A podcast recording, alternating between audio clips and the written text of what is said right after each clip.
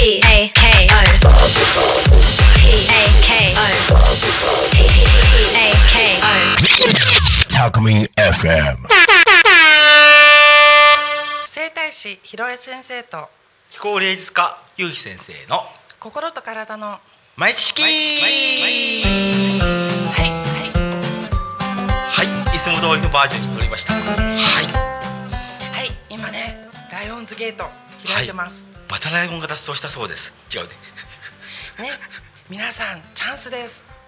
願いとか思いとか意図したらその通りになります。どんどんいいこと考えてください。はいじゃあ何かいいものを拾うことを想像します。違うね。ちょっと意味わかんないですけどな。はいまたねえっ、と前回に続き東洋医学ね、はい。ライオンズゲートをキャッチする宇宙のエネルギーをキャッチするにしても体が整ってないとねうまく受け取ることもできないんですね。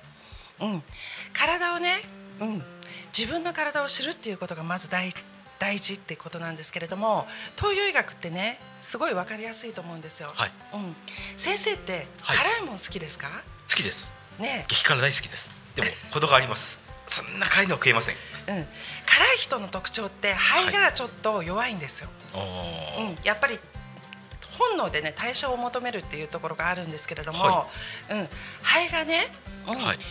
うんともともと弱い人の特徴っていうのはね、はい。どういう特徴が出るかっていうと、はい。うん、結構物事に動揺しやすい当たってますよね。はい。うん。ぐさっときました。はいうん、で気分がね落ち込みやすいんですよ。またぐさっときました。うん、で自分のこと自分自分のことをちょっとネクラとか そういう暗いなって思ってる方。あなたが悪いんじゃないです。肺の調子が悪いってことなんですね、うん、じゃあ具体的にどういうふうなサインが出るかっていうとこのみぞおちのとこねはい虎血っていうんですけれども、はい。みぞおちがねいつも痛いしくしく痛いっていう方は、ね胃とかっていうよりもはい。むしろ肺ですね、はい。うん、循環器系をちょっと考えた方がいいかなと思います、うん。先生肺の位置ってどこにあるかわかります？ここですよね。そんな長くないですよね。はい、うん、横隔膜かから上の部分でい。心臓の両脇にあります、はい。そしてうん、左の肺の方がちょっと小さいんですね。ね。心臓があるからちょっと小さいんです。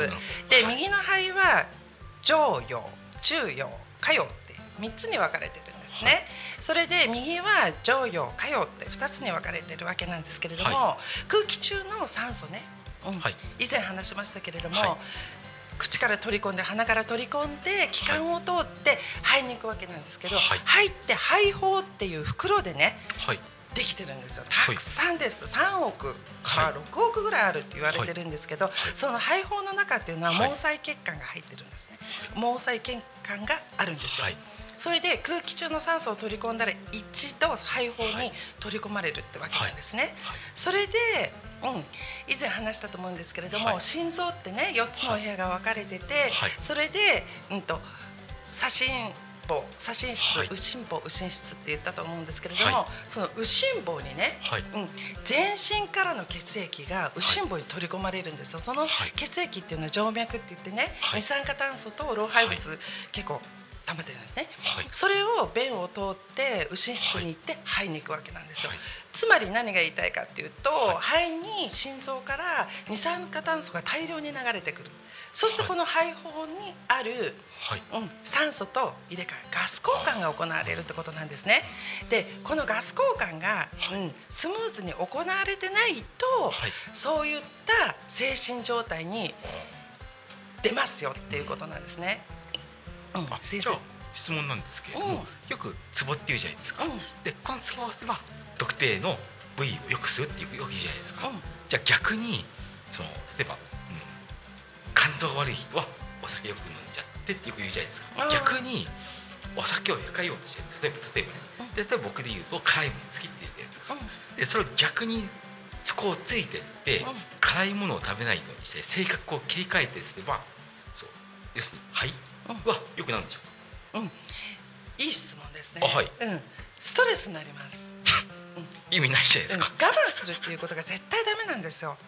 だから辛いものは辛いもので受け入れるってことなんですよ。だからどういうふうに食べるかっていうのでバランスなんですね。あ体が欲してるってことですね、その栄養素だそうなんですよ。弱いから欲してるってことなんですよ。じゃあたくさん食べればいいんですね満足そういうねはい。極端な考え方はどうかなとか思うんですけれども、うん。肺のツボってどこにあるかっていうと、はい。え鎖骨ありますよね、はい。ここのちょっとくぼんでるところのはい。ちょっと下ですね、はい。ここ中腹ってツボから、はい。なんと腕を通るんですよ。腕の内側を通って手のひら通って、はい。親指の付け根、親指の爪の脇ですね、はい。外側のここのツボ、小々というツボで11個あるんですよ、はい。うん、だからね施術してってもよくわかるんですけれども、はうん、腕がね、はい。重だるいっていう方が結構いらっしゃるんですよ。で皆さんね腕の使いすぎって思うかもしれないんですけれども、肺のサインの表れでもあるわけなんですよ。はい。首の付け根が痛かったり、はい。腕が重だるいっていうと、はい。あ肺もねってあガス交換がよくできてないっていうことを思うわけなんですよね。ガス交換ってじゃあはい。どうやったらよくなるかっていうと、はい。結局ね肺自体ははい。動かないんですよそんなに。はい。動かすのはやっぱり筋肉なんですよ。胸とお腹の境目の横隔膜っていう筋肉と、あと肋骨の間の肋間筋っていうところが、うん、筋肉が動くことによって呼吸がたくさんできるってことなんですね。うんはいコロナ禍でね、はい。あんまり喋んなかったじゃないですか。はいはい。で、うんと、一生懸命やる人って、作業やる人って、なんか「うん?」ってこう呼吸を止めてねはい。集中する方多いじゃないですか、はい。それあんまり良くないんですね。えやることは大いいんですけれども、はい。はいそのやった後の、はい。うん、メンテナンスっていうのは自分でできると思うんですね。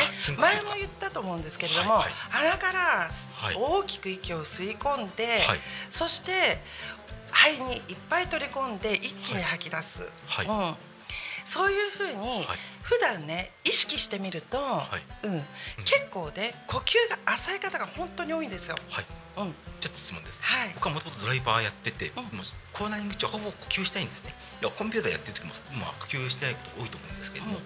まあ、例えばそうしないといけないと仮定して終わったとするじゃないですか、まあ、その後深呼吸とかたくさんすれば大丈夫ってことでしょうか？うん、深呼吸をたくさんするっていうとまたストレスになるんですよ。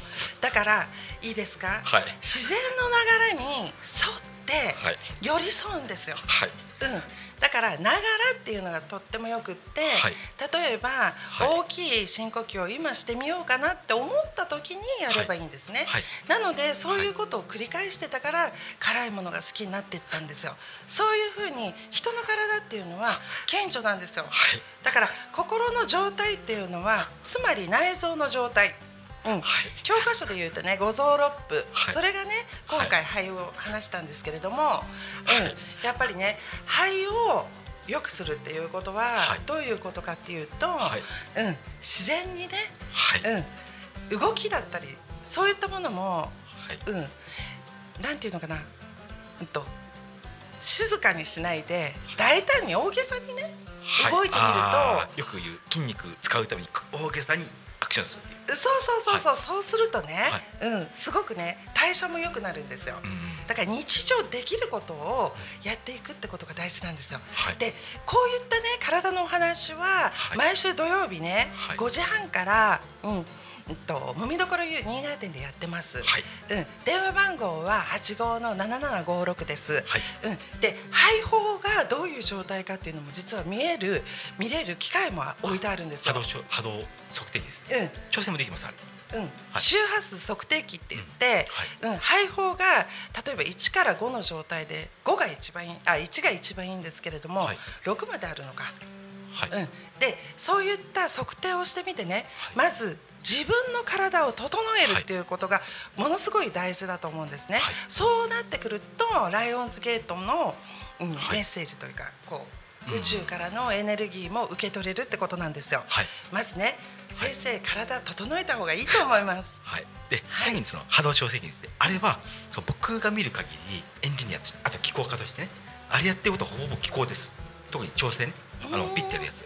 だから僕がいなくても機構家がいなくてもあれあればその知識さえあればボタンピッと押すだけで機構ができ機構を受けられます、あれは本当にメリットが多いですただ先生のね気候は私のうつ直したんですよ。すはい。ごいですよね。うん。ただそれ比較しちゃうともう機械いらないって話になっちゃうんで、うんうんはい。ただね参考にまで自分のあの肺がどういう画像で見れますので、ははい。いはい。まあ一度試してみてください。はい。